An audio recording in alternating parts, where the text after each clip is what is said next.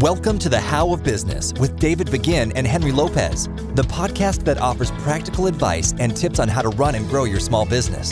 The How of Business helps aspiring entrepreneurs and small business owners achieve their definition of success and overcome challenges that get in their way.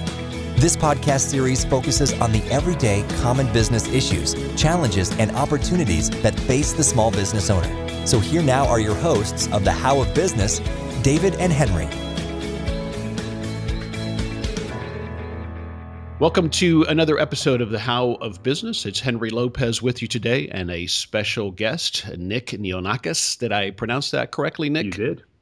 Excellent. Well, welcome, Nick. Uh, let me give you a little bit of background on Nick, and then I'll have him add to it. Uh, Nick has over twenty years of business experience and ten years as a senior executive in the fran- franchising industry. He's proof of the American dream in action. His family moved from Greece when he was a boy, and they achieved success in this country through hard work and education. Uh, now his greatest joy, outside of his wife and three children, is helping those who have made the decision to achieve independence through business ownership and to help them make their own dreams a reality. Uh, Nick has dedicated himself to what he believes he is best at and what he loves doing, which is connecting with people, problem solving, creating opportunities, and offering pragmatic advice.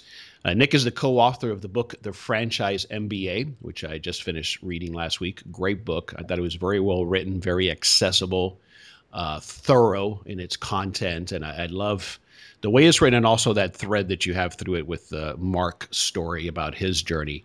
The purpose of the book is to help you create wealth through using a franchise vehicle as a business investment. This book provides you information, frameworks, and stories, like I just mentioned, uh, to help you make an informed decision about whether owning a franchise is the right step for you. So we are privileged to have Nick. Nick, welcome, and please add uh, anything you'd like to your background and share a bit more about yourself and the Franchise M B A. Well, thanks, Henry. It's uh, great to be with you, and uh, to all your listeners, thanks so much for taking the time to uh, to listen to us today.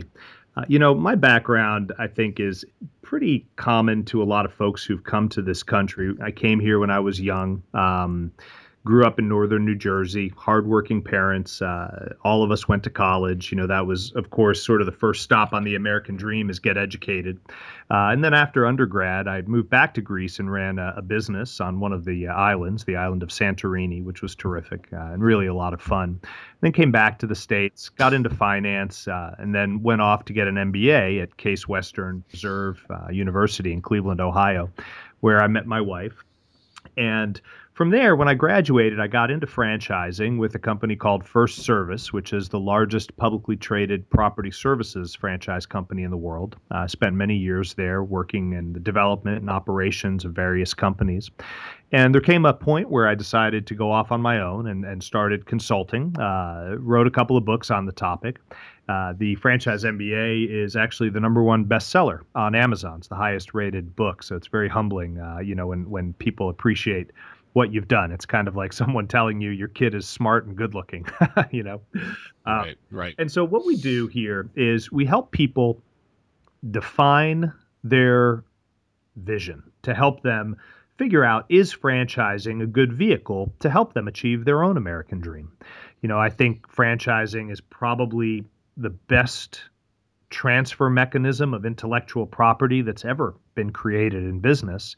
And it accounts for one out of every eight jobs in the United States, uh, contributes uh, eight hundred thirty-nine billion dollars to the U S economy annually. And, you know, franchising is something that has helped a lot of people uh, over the years. And, you know, not, not for everybody, but certainly for a lot of people, it's a good way to understand entrepreneurship and, and to take a look and see what's out there.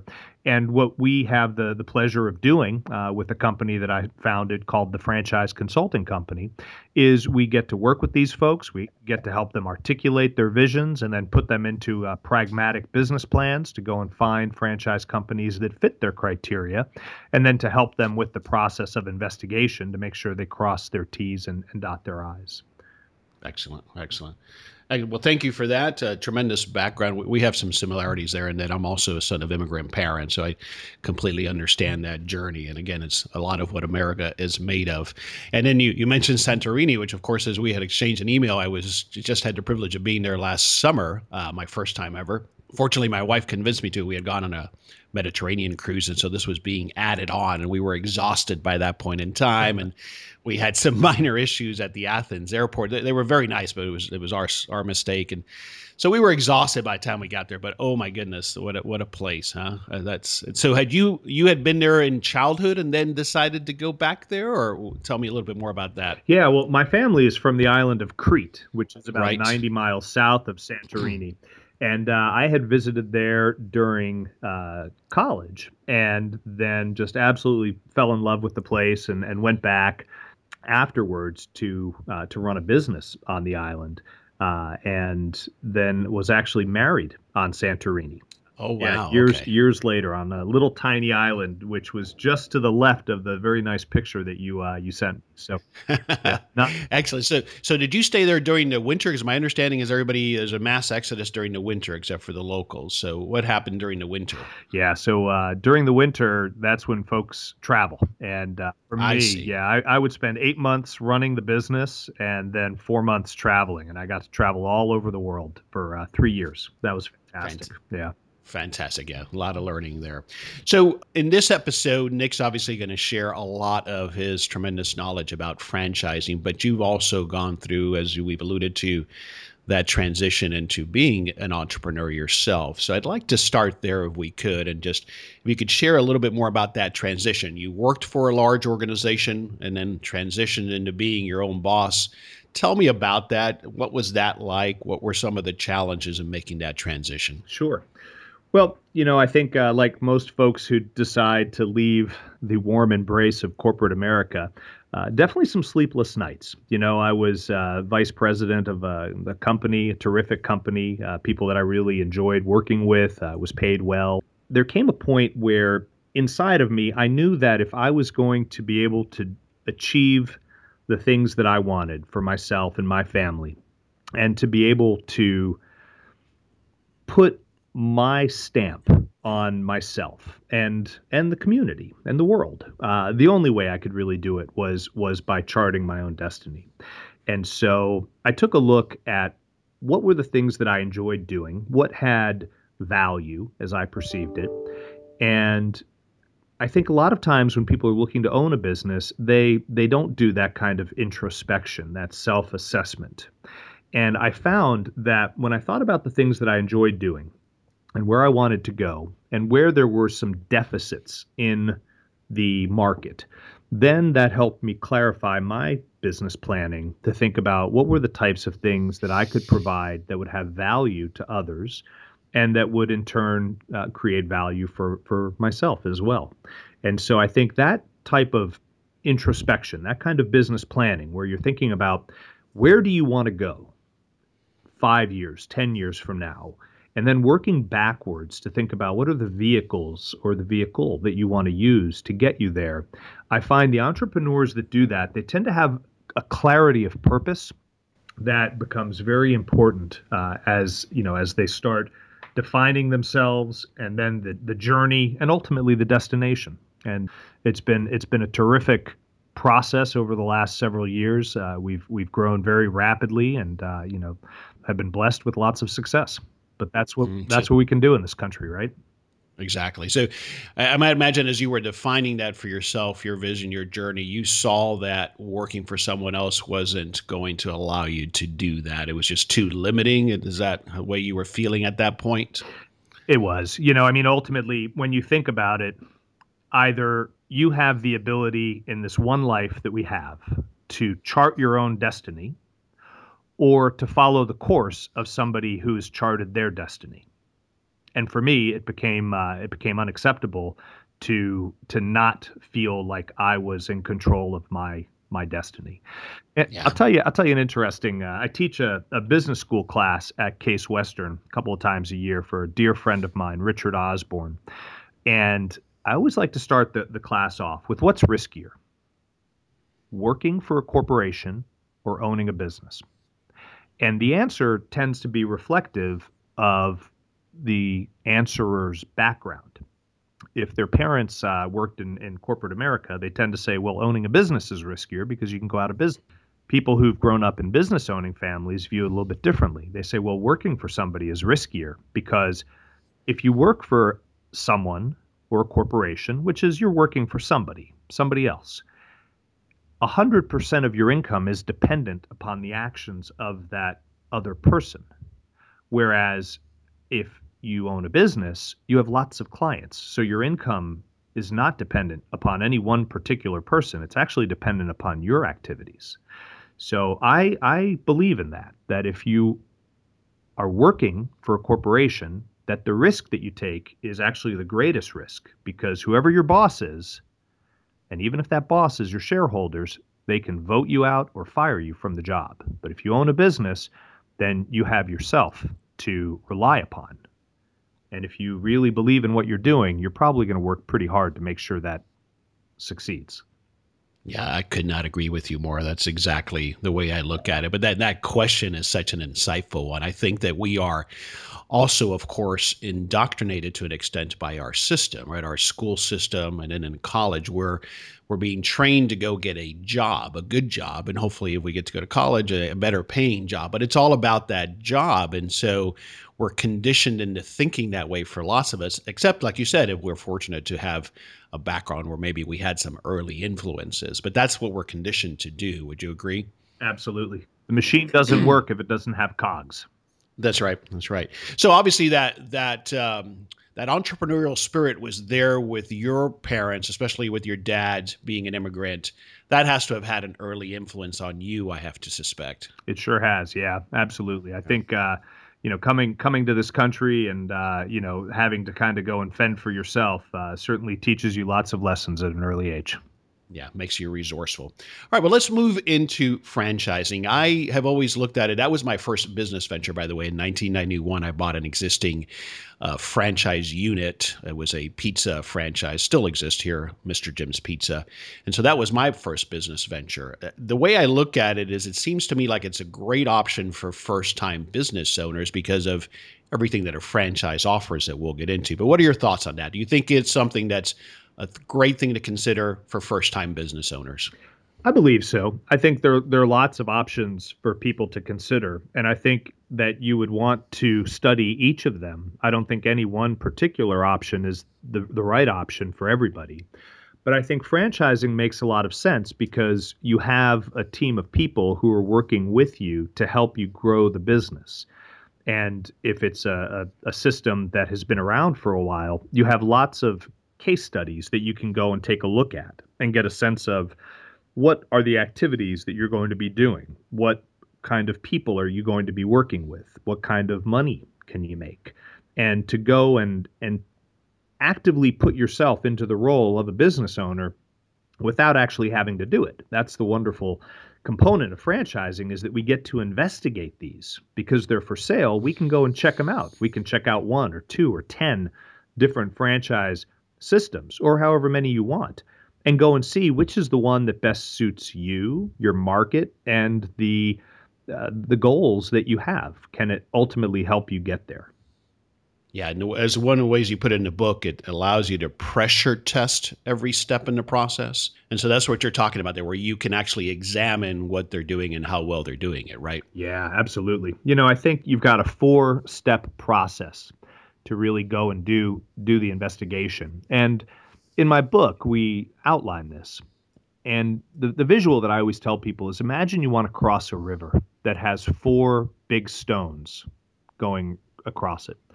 And when you walk on these stones, you want to be really deliberate and careful, you know, kind of test before you commit. Make sure that the stone is solid down in the riverbed. And the first step, the most important step, is you. It's the introspective self. It's where are you trying to get to? What are you good at? What aren't you so good at? What kind of people do you want to be around? What what ultimately is your vision? But I think write that down, because then when you take the second step, we can use the business plan from the first step to go and see, are the companies that we're going to investigate, do they fit these criteria that that are important to us? And we can go and take a look at the franchisees in those systems and see, are they achieving the kinds of goals that we've articulated in that first step as being important to us? And go and look at lots of them and narrow that down over a period of time through a really good investigation and get it to one or two companies that you think, you know what, this might be the one. And then take the third step, which is go spend time working in the business. Go follow an owner around. Go see what it's all about. And whether you like it or hate it, either one's okay, but do that before you buy that franchise. And the good franchise systems, they want you to do that. They want you to come. They want to know what you're all about. And I liken it to buying a, you know, a, a, a car that's worth hundreds of thousands of dollars. I mean, you'd probably want to go and take it for a spin, right? So I think in that third step, that's where you really pressure test all of the pieces that you've learned about. And then the last step is the legal and the financial steps. And, and those are big steps. But paradoxically, because they're very well defined, you know, if you, you need to hire an attorney to review the documents, there's a wonderful list on the International Franchise Association website, which is franchise dot org, uh, where you can go and take a look at all the top franchise attorneys in your area who have a specialty in this field. Or if you want to finance a business, there are companies out there that can help you do this, like uh, Benetrends or Guidant Financial or your local bank. And they all have a process for helping you with that. The step in, in, in all of this where there really isn't a lot of process, where people tend to have a hard time, is defining themselves.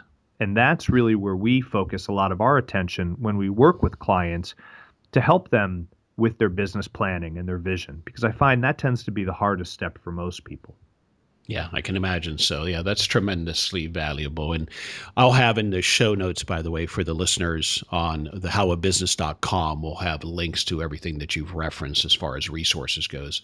But yeah, that that initial step, that introspection, as you put it, that is so important that we do that step. And that's, again, where you help folks get through that. And so that relates to my next question, which is about what what makes a good franchisee.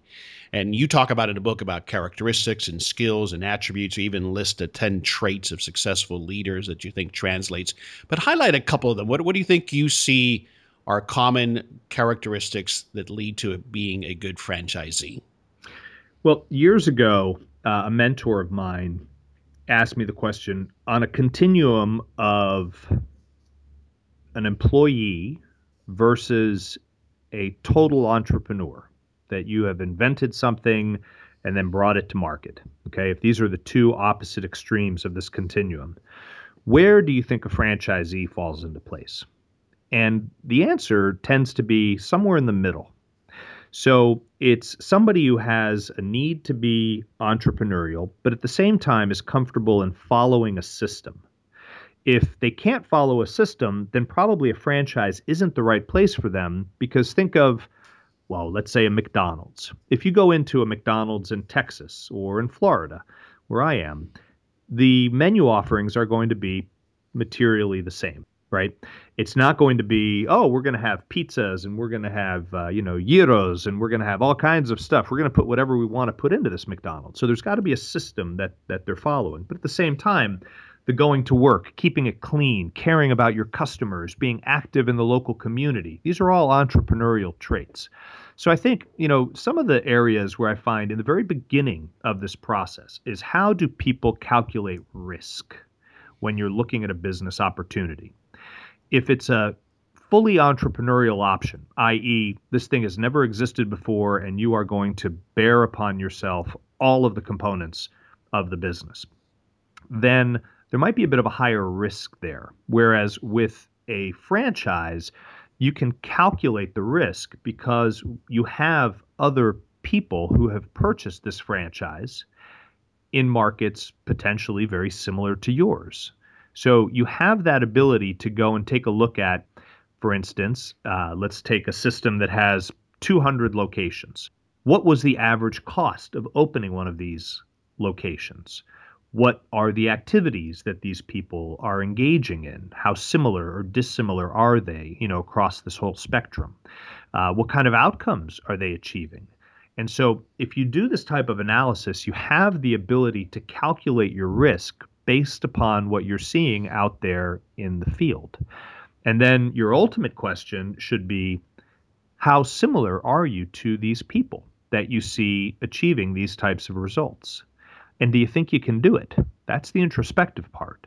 Mm-hmm. So I find the risk calculation with the franchise tends to be a little more systematic because we have examples.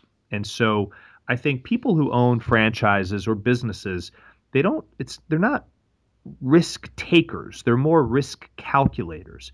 And I find the, the more clearly you can calculate that risk and understand what the risks are and the returns, that gives you the ability to navigate the the franchise path or the business path a little more easily than if you just go in and buy a business because, oh, geez, I love the subject matter. You know, I, I love ice cream, so I'm going to go buy an ice cream business. Well, that's not a good reason to buy an ice cream business. The, you know, the other piece is uh, the ability to adjust your leadership style. And there are a number of different leadership styles out there. And typically, they tend to manifest themselves according to the type of business or enterprise that, that somebody has.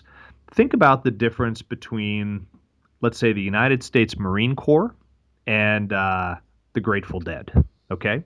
Two very different groups. They both have leadership styles. They're both organizations that require uh, some type of command and control, but there's going to be a real difference there.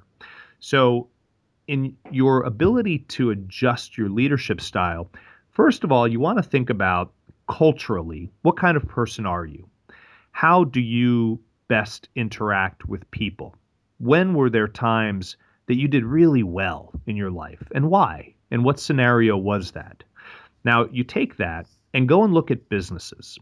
Is it more of a command and control style that you work well under? Well, there are franchises out there that their leadership style is very reflective of the United States Marine Corps.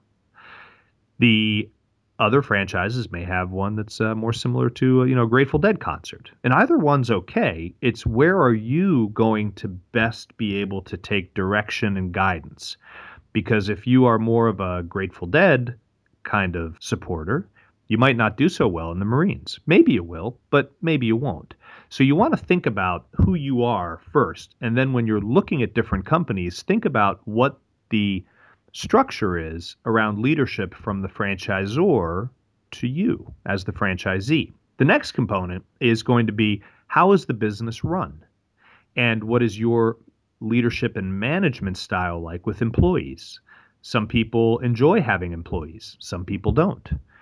A big mistake would be if you don't have management experience or you don't enjoy managing people, getting into a business where there's a very heavy management component. And the same would be true if there's a very heavy sales component, but maybe you're not very sales oriented or don't have a high sales aptitude.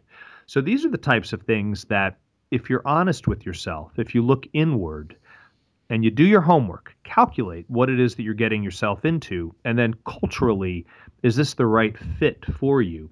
I find if if you can balance those two things out, then you tend to have a pretty clear view of what you're getting yourself into.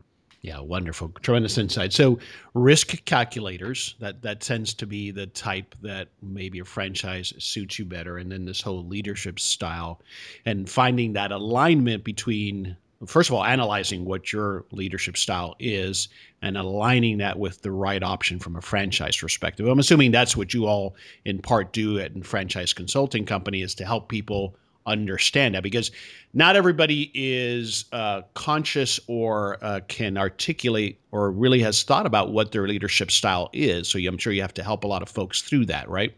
We do. Usually it's, it's you know, having conversations and asking questions. Um, I think most people deep down inside, they they tend to, to understand themselves pretty well. But sometimes when you're putting it into new context, they may may not have a frame of reference for that.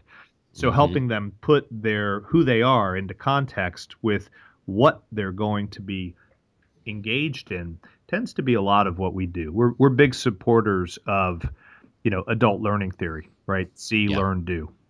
Right. Then the other thought, I, when I read that section of the book, I thought it also was speaking to the fact that your leadership style has to evolve over time, particularly if you're fortunate to have your business grow. So you go from, let's say, one unit to multiple units, or you run it initially yourself, but then you hire a manager. So I think you were speaking to that as well, that you have to grow your leadership style over time, or assess that maybe you need to bring someone in because you may not be the best fit for the next phase of your business. Yeah, that's very true. And, you know, you, you want to think about where you're going to put yourself into that continuum, right? A mature business is going to be managed vastly differently than a startup business. And so, you know, think of your own leadership style. You know, go back to when you were maybe in your mid-twenties and, and had your first job and you were managing people. How you dealt with people then, as opposed to, you know, how you do now, uh, that that you've got a bit more experience under your belt. And so I think you want to be very cognizant of of that. And certainly, I think the two levers that you have to work with are time or money. And depending on what you have more of, that's what you want to capitalize your business with. If you have lots of money, then you can hire people to do the the things that otherwise you wouldn't want to do, right? If you don't, then you've got to put your time into it. And that's where you have to be very cognizant of who you are and, and where the business is going to require your time. And if you're feeling like it's just not the right fit, my advice to people, uh, which which I tend to give out a lot of, is, is walk away. If it's not the right fit, don't do it. It's as simple as that. Nick, what's one way you would recommend someone go about determining if a particular franchise is a good fit for them? I think the easiest way is to talk with franchisees and get a sense of, you know, what they're doing and how they're doing it, and if you see yourself doing doing those kinds of uh, activities and going and, and physically doing them. Uh, you know, you give up a lot with a franchise. You have to follow the rules. You have to pay fees. Your ability to expand is dictated by the franchisor. You know, if you open up a franchise in Texas and then you want to go open up another location in California, you actually don't have the right to do that. So in return for that ceiling, the franchisor provides you a foundation. And so your goal, I think, your mission when you're looking at a franchise versus an entrepreneurial activity is, what has greater value to you currently? Is it the foundation to build the, the the business, the building on, or is it the airspace up above to continue adding layers? Oftentimes what you find is, just like your story, uh, Henry, is is you people will buy a franchise, they get started in business, they become comfortable in running a business, and sometimes they will then go out and do something else. Sometimes they'll add additional units of that franchise, and there's some very large franchise systems uh, that have significant franchisees that have dozens of locations that are, you know, multi, multi-million dollar operations. So it really depends on what, where you place the value at the phase of your life that you're in, the foundation or the ceiling. So in evaluating whether a franchise is the right fit or not, you're looking at those, like you said, those foundational components that are provided there and looking to see if that fits with what you're looking for at that particular point in your life. And I mentioned that you might start with a franchise, but I also know plenty of people who later on in their business careers will purchase a franchise because it's a good fit as to where they are or where they want to go next with building their businesses. Would you agree with that? That's right. And oftentimes people who own other businesses are looking at the franchise system as a collection of tools. And are those tools purchased through the franchise company less expensive or better in quality than what they can buy on the local market? Things like marketing, operations, finance, brand, and so forth. And sometimes it's, you know, somebody has a collection of businesses.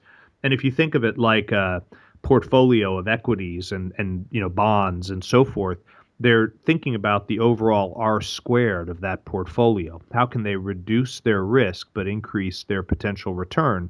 And sometimes diversification is a good way to think of that, whereby you are purchasing a franchise business that is completely uncorrelated to your other businesses.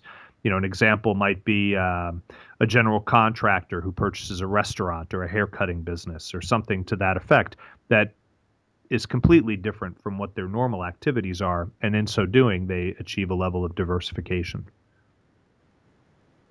Let's talk about financing. As you state in your book, the simple assumption is that you have some capital and a decent credit score to work with before you decide to own a business. You also explain that there are two types of funding, other people's money and your money, and oftentimes it's a combination of both of those that is the winning formula. Would you please elaborate a bit more on this topic of financing, especially as it relates to a franchise business?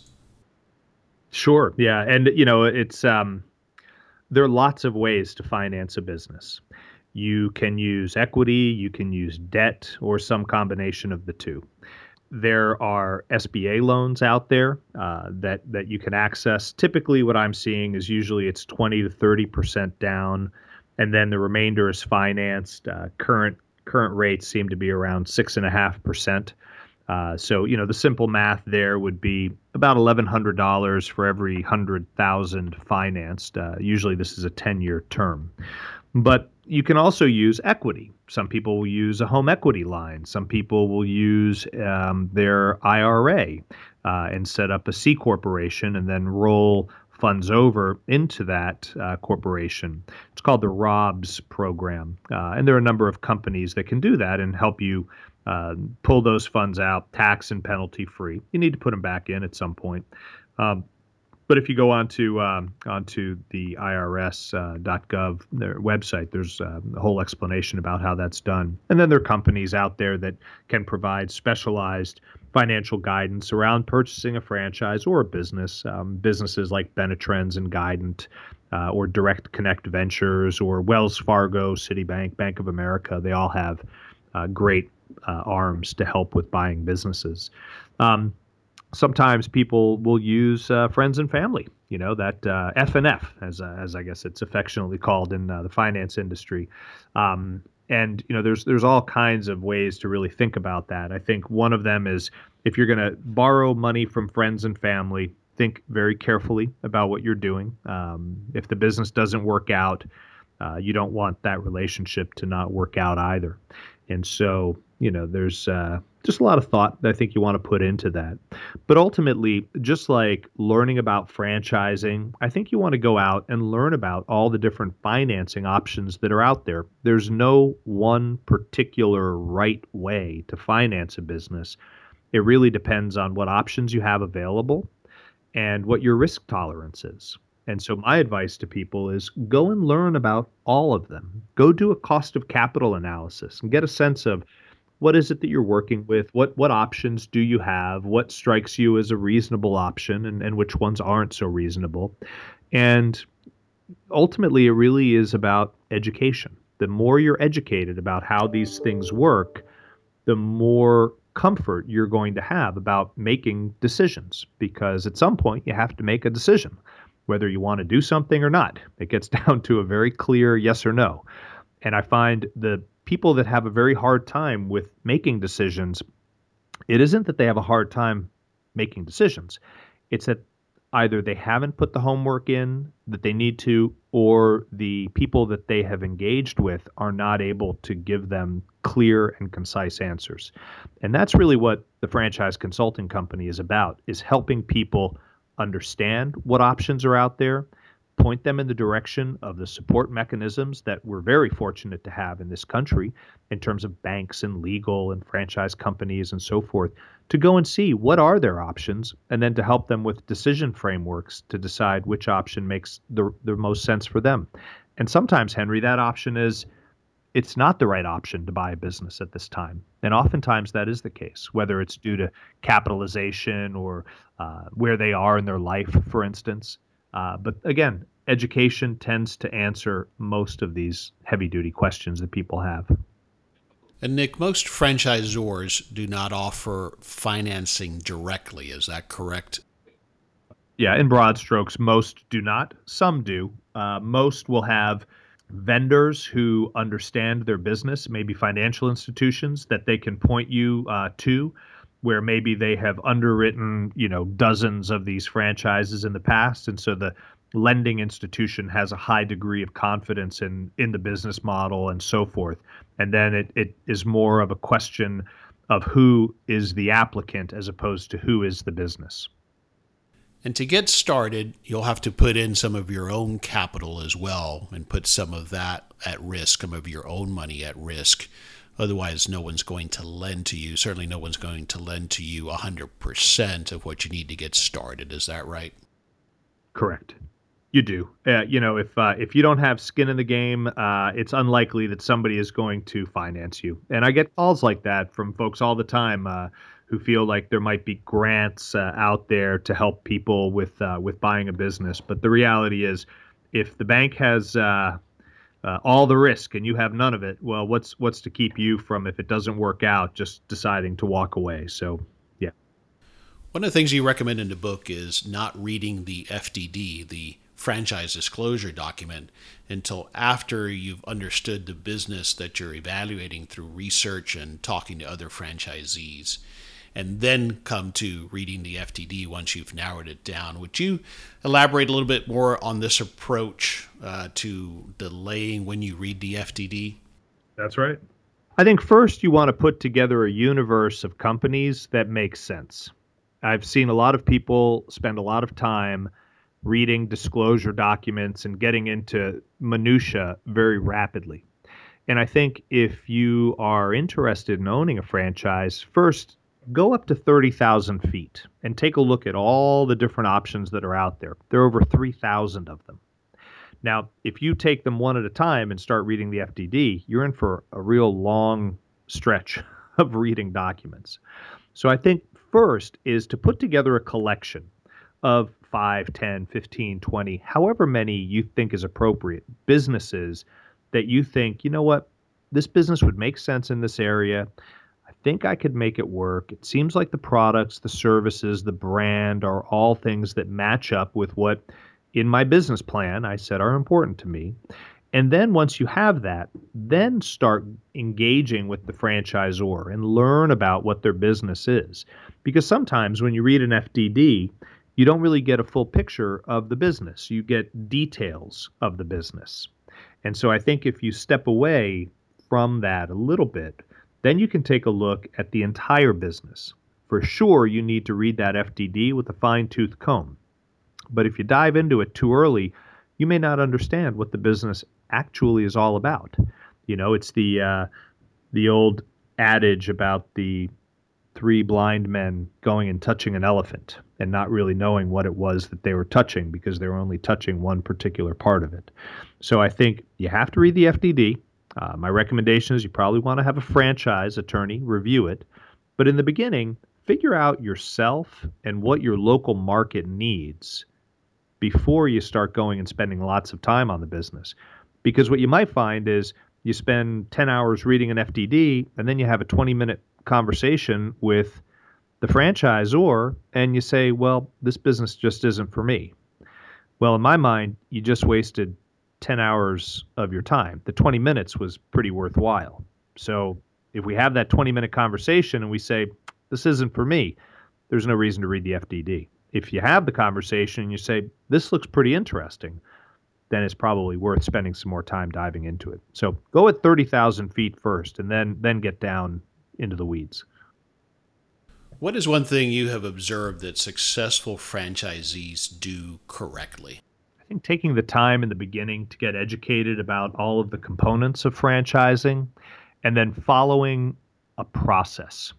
You know, having a vision and then following the process to make sure that they answered all the questions and put themselves into the the seat, you know, the, the literal and figurative seat of, of what is it that they're going to be doing after they sign this this agreement, after they become a franchise of this or that system.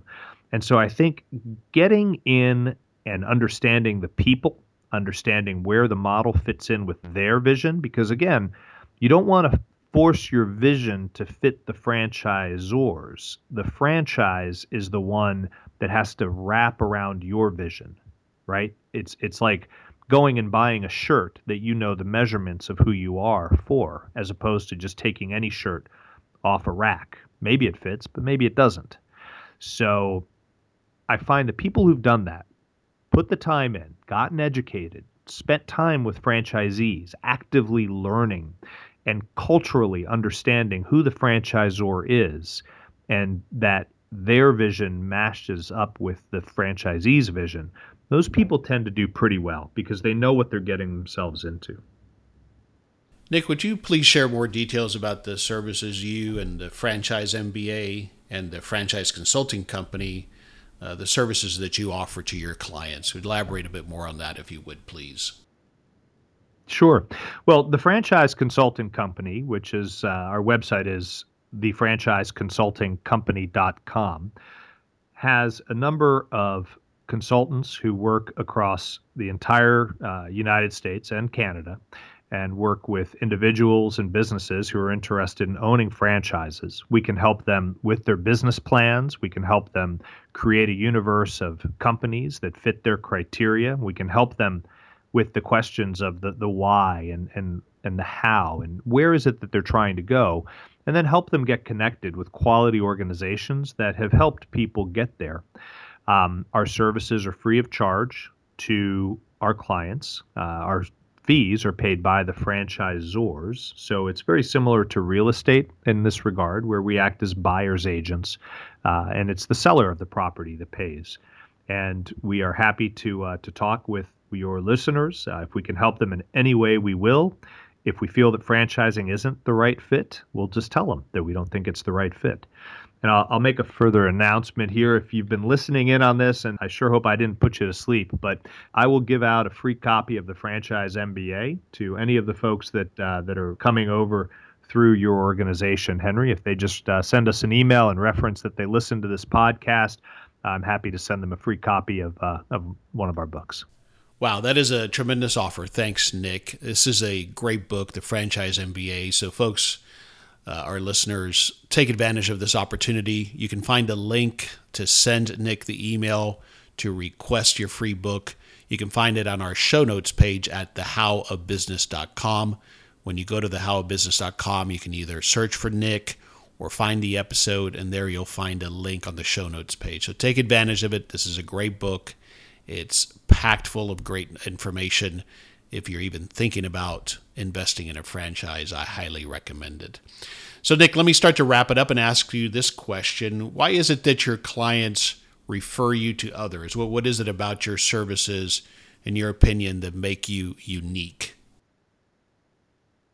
Well, I think we listen to our clients very intently. We look to understand what is it that they're trying to achieve, and we give them no-nonsense, pragmatic advice as to either how to achieve that or why it may not be the right option for them.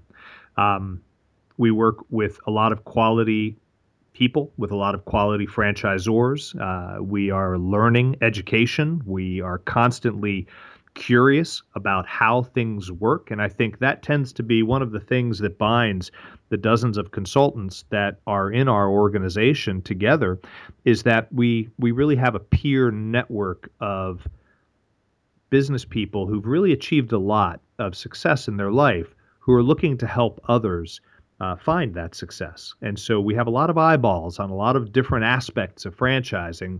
And the reason that, that we created this organization is to be able to share that and to to help people figure out, is franchising the right vehicle for them? That's great. That makes perfect sense as to why you have been so successful with your company. Um, one of the last questions here, Nick, is there a book besides your own that you would recommend to our listeners? You know, I think uh, if you're going to look at franchising, a book I recommend all the time, which I think is a fantastic book, is Loopholes of the Rich. It's uh, kind of a racy title, but it's a fantastic book. It's a tax treatise. It talks about various incorporation strategies. And I think if you're going to look at the world of business, you want to think about what incorporation strategies you have available to yourself, how finances move through a business. And I find that that financial education, that financial literacy, is one of the things that's sadly lacking uh, in a lot of the folks that we work with. Doesn't mean that you can't learn it. It just means that you need to spend a little bit of time learning about it. So uh, written by Diane Kennedy, and, and just a terrific, uh, terrific lady and a terrific book. Highly recommended. Nick, thanks so much for all the information you've shared today. Tremendous insights, uh, not to mention the free book, which everybody should take advantage of. Uh, where can people go online to find out more about you and about the franchise company? Sure. Our uh, website is w w w dot the franchise consulting company dot com. Uh, the best email to send uh, a request would be info at the franchise consulting company dot com. And if you could just put in the subject line, uh, heard on Henry Lopez's show, that would be fantastic. And then we'll uh, we'll uh, mail one out to you immediately. Um, and if you would like to call us, please feel free to call at eight hundred, three two one, six zero seven two. Nick, thanks again for being with us today and sharing your knowledge. Thanks so much, Henry. And to all the listeners out there, really appreciate uh, your time today, and, and be blessed and have the American dream. It's out there for you. Yes, it is. Well, folks, thanks for listening to this episode of The How of Business. You can find all of the links and references, book recommendations, and of course, the link to the free book, The Franchise M B A. You can find all of that at our website, the how of business dot com, on the show notes page for this episode. If you've been listening to us on iTunes, we'd welcome and thank you for subscribing to our podcast. And we look forward to having you on the next episode of The How of Business.